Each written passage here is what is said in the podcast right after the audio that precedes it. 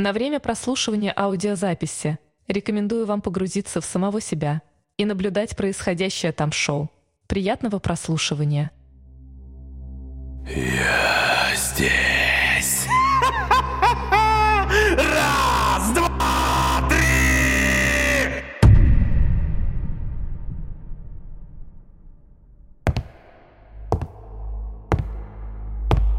О, благородно рожденный, приветствую тебя в этом прекрасном месте.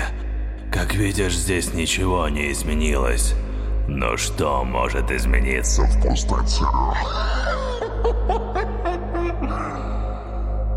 Но ведь от этого она не делается менее божественной.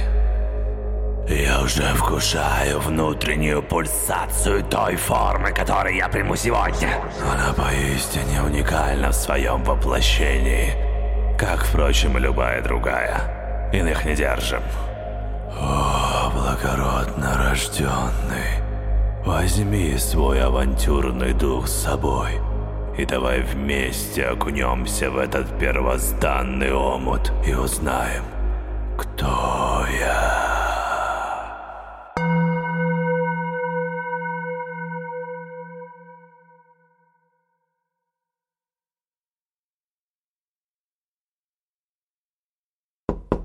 Вам можно? Здравствуйте. Вы меня не узнаете? Неужели не узнаете? А между тем многие находят, что я поразительно похож на своего отца. Я тоже похож на своего отца. Вам чего, товарищ? Тут все дело в том, какой отец. Я сын. Сын лейтенанта Шмидта. После этих слов председатель смутился и приподнялся. Он живо вспомнил знаменитый облик революционного лейтенанта с бледным усатым лицом. Очень хорошо, что вы зашли. Вы, вероятно, из Москвы? Да, проездом. Церкви у нас замечательные. Тут уже из главнауки приезжали, собираются реставрировать. Скажите, а вы-то сами помните восстание на броненосце Очаков? Смутно, смутно. В то героическое время я был еще крайне мал. Я был дитя. Простите, а как ваше имя? Николай. Николай Шмидт. А по батюшке вы, простите. Да, теперь многие не знают имен героев. Угар Непа! Нет того энтузиазма! Я, собственно, попал к вам в город совершенно случайно. Дорожная неприятность. Остался без копейки. Председатель очень обрадовался перемене разговора. Ему показалось позорным то, что он забыл имя очаковского героя. Как вы говорите? Без копейки. Это интересно. Конечно, я бы мог обратиться к частному лицу. Мне всякий даст. Но вы понимаете, это не совсем удобно с политической точки зрения. Сын революционера и вдруг просит денег участника. И очень хорошо сделали, что не обратились к частнику. Председатель, стесненный узкими рамками местного бюджета, смог дать только 8 рублей и 3 талона на обед корпоративной столовой. Бывший друг желудка. Здоров, председатель. Будем знакомы. Сын лейтенанта Шмидта. Кто? Сын великого, незабвенного героя лейтенанта Шмидта. А вот же, товарищ сидит. Сын товарища Шмидта. Николай Шмидт. Вася! Вася! Родной братик! Узнаешь брата Колю? Узнаешь? Ну? Узнаю, узнаю брата Колю. Да чего удивительная встреча, правда? Да, бывает.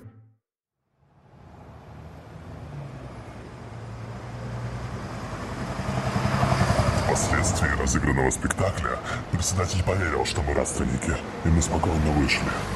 Зайдя за угол, я говорю своему брату. Кстати, в детстве таких, как вы, я убивал на месте. Из рогатки. Почему? Таковы суровые законы жизни.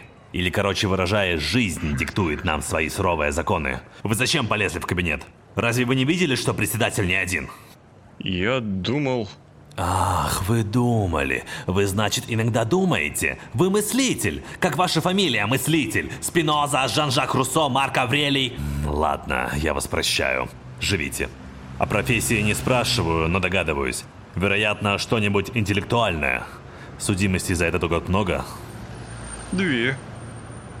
Вот это нехорошо. Почему вы продаете свою бессмертную душу? Человек не должен судиться. Это пошлое занятие. Я имею в виду кражи, не говоря уже о том, что воровать грешно. Мама, наверное, познакомила вас в детстве с такой доктриной. Это к тому же бесцельная трата сил и энергии. А теперь давайте познакомимся. Как-никак мы братья, а родство обязывает. Какой изумительный спектакль не находишь? Не думай, что сегодняшняя форма – это обычный аферист. Нет. Впрочем, дальше ты сам все поймешь. Поэтому я не буду разглагольствовать на этом моменте. Ведь впереди столько всего.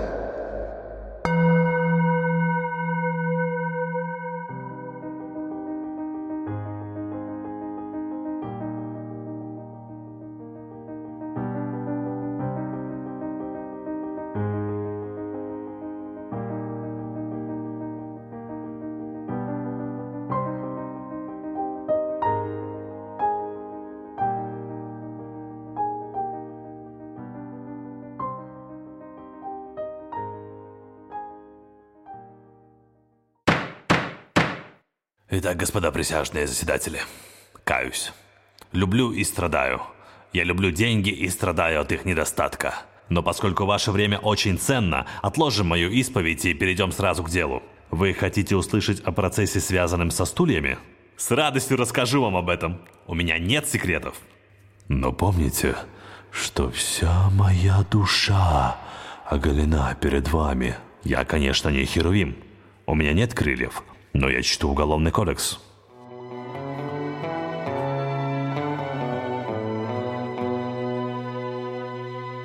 Итак, господа присяжные заседатели, в определенном месте в определенное время случилось мне познакомиться с одним старичком, который, как оказалось в дальнейшем, разыскивал стул, где, по признанию его тещи, был спрятан некий клад. Как вы думаете, мог ли этот старичок сам найти сокровище? Конечно нет! Поэтому я любезно взял его под свое крыло, возглавив операцию по находке драгоценного стула. К слову сказать, это был довольно пошлый человек. Он любил деньги больше, чем надо. Да и закончились наши приключения тем, что он меня... того... И все. Но разве мог я, потомок янычар, сын турецко-подданного, просто взять и умереть? После всех этих событий у меня появилась мечта.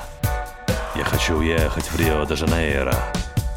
Ведь за граница — это миф о загробной жизни. Кто туда попадет, тот не возвращается. Исходя из этого, позвольте спросить у вас, господа присяжные заседатели — что есть то место, где мы родились?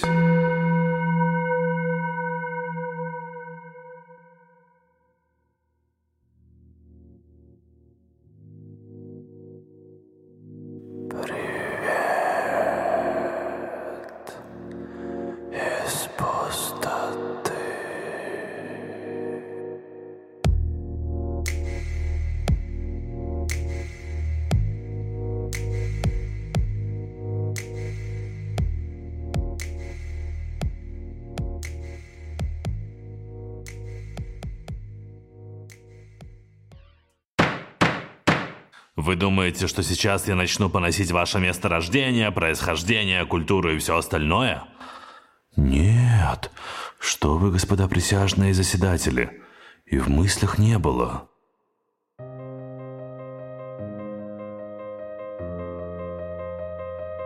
Знаете, мне довелось жить в сложное время. И не потому, что у меня конфликты с советской властью.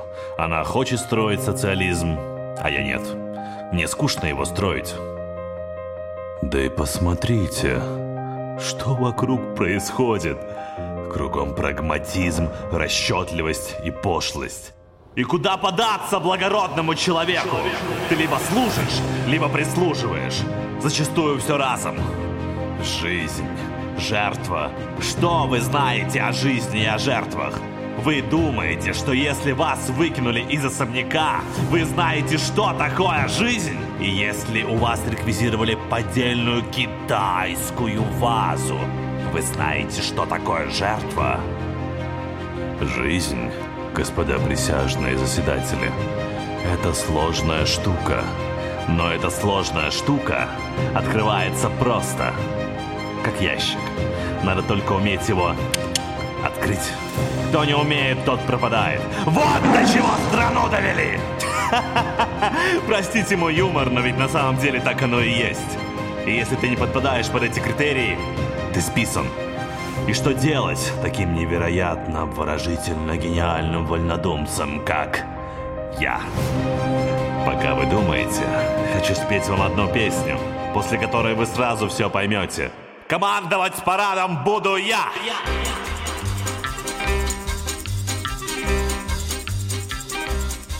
Нет, я не плачу и не рыдаю. На все вопросы я открыто отвечаю, что наша жизнь — игра, и кто ж тому виной, что я увлекся этой игрой. И перед кем же мне извиняться? Мне уступают, я не смею отказаться. И разве мой талант и мой душевный жар не заслужили скромный гонорар? Пусть бесится ветер жестокий в тумане житейских морей. Белеет мой парус такой, одинокий на фоне стальных кораблей. И согласитесь, какая прелесть Мгновенно в яблочко попасть, почти не целясь Орлиный взор, напор, изящный поворот И прямо в руки запретный плод. О наслаждение, скользить по краю Замрите, ангелы, смотрите, я играю. Моих грехов разбор оставьте до поры. Вы оцените красоту игры. Пусть бесит ветер жестокий. В тумане житейских морей Белеет мой парус тобой Одинокий на фоне стальных кораблей. Я не разбойник и не апостол. И для меня, конечно, тоже все непросто. И очень может быть, что от забот моих я посидею раньше остальных. Но я не плачу и не рыдаю, хотя не знаю, где найду, где потеряю. И очень может быть, что на свою беду я потеряю больше, чем найду. Пусть бесится ветер жестокий тумане житейских морей. Белеет мой парус такой одинокий на фоне стальных кораблей. Белеет мой парус такой одинокий на фоне стальных кораблей.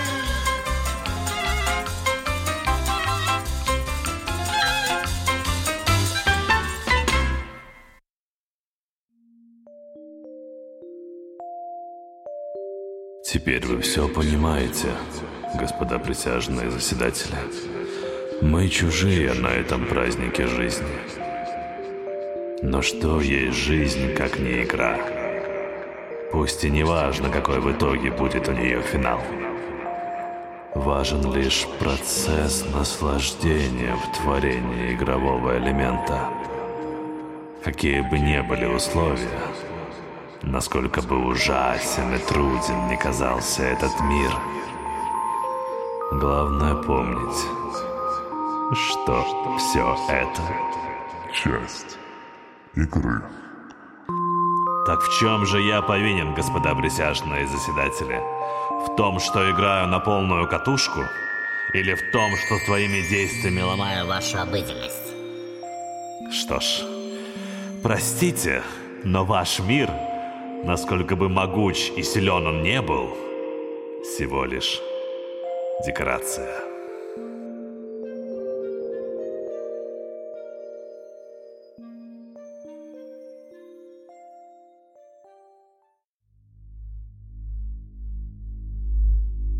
Как броско, как дерзко и, главное, точно.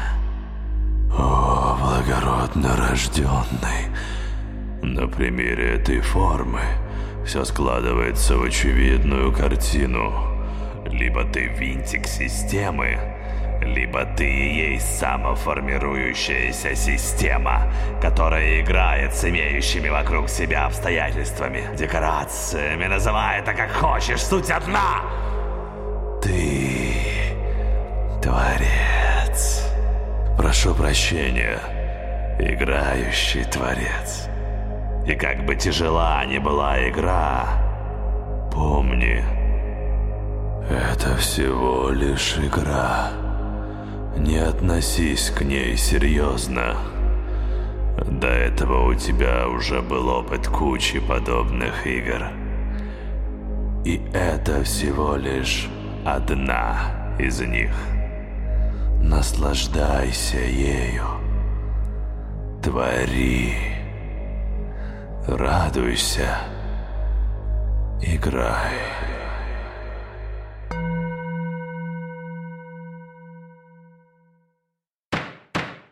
Как вы уже знаете, моя мечта попасть в Рио-де-Жанейро. И что вы думаете, господа присяжные заседатели? Сбылась ли моя мечта? Провернув одну из самых крупных афер в своей жизни с миллионером господином Корейко, можете поинтересоваться этим событием. Уверяю, оно было весьма занимательным. Полюбопытствуйте на досуге. Так вот, ставший миллионером, я отправился в Рио-де-Жанейро. Но на границе та сторона все забрала. Не пустила. Так еще и избила меня, представляете? И вот, я вернулся к тому, с чего начал. Я опять никто. В непонятно где. Ну, в целом понятно, но... Вы понимаете. И что же мне остается? Я все потерял. Абсолютно все. Что ж, придется переквалифицироваться в управдомы.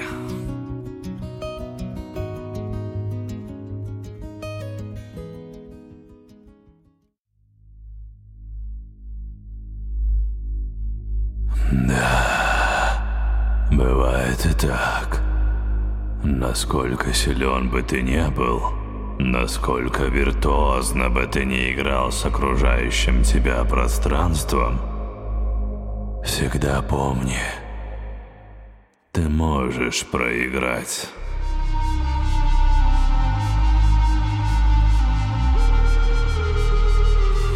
Но это не значит, что ты проиграл в прямом смысле этого слова. Ты окончил партию, где, возможно, не доиграл. Чего-то не заметил, но в этом нет ничего страшного. Ты уже отыграл миллион игр. И ведь это всего лишь очередной опыт для играющего мастера, который делает его сильнее, а игру более захватывающей.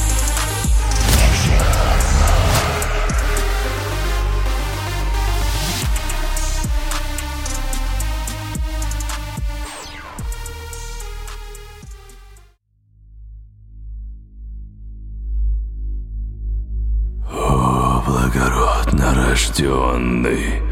Сегодняшняя форма, как ты заметил, в основе своей жизни поставила игру. Причем свою собственную. Осуждать ее или восхвалять оставим другим. Давай просто оценим ее красоту. Я знаю, кем я был. Это был сын турецко-подданного, потомок Янычар, но больше всего он известен как Великий Комбинатор. Что ж, мне пора исчезнуть, вернуться к истокам. А ты продолжай свою игру. О, сын благородной семьи. До свидания. в два!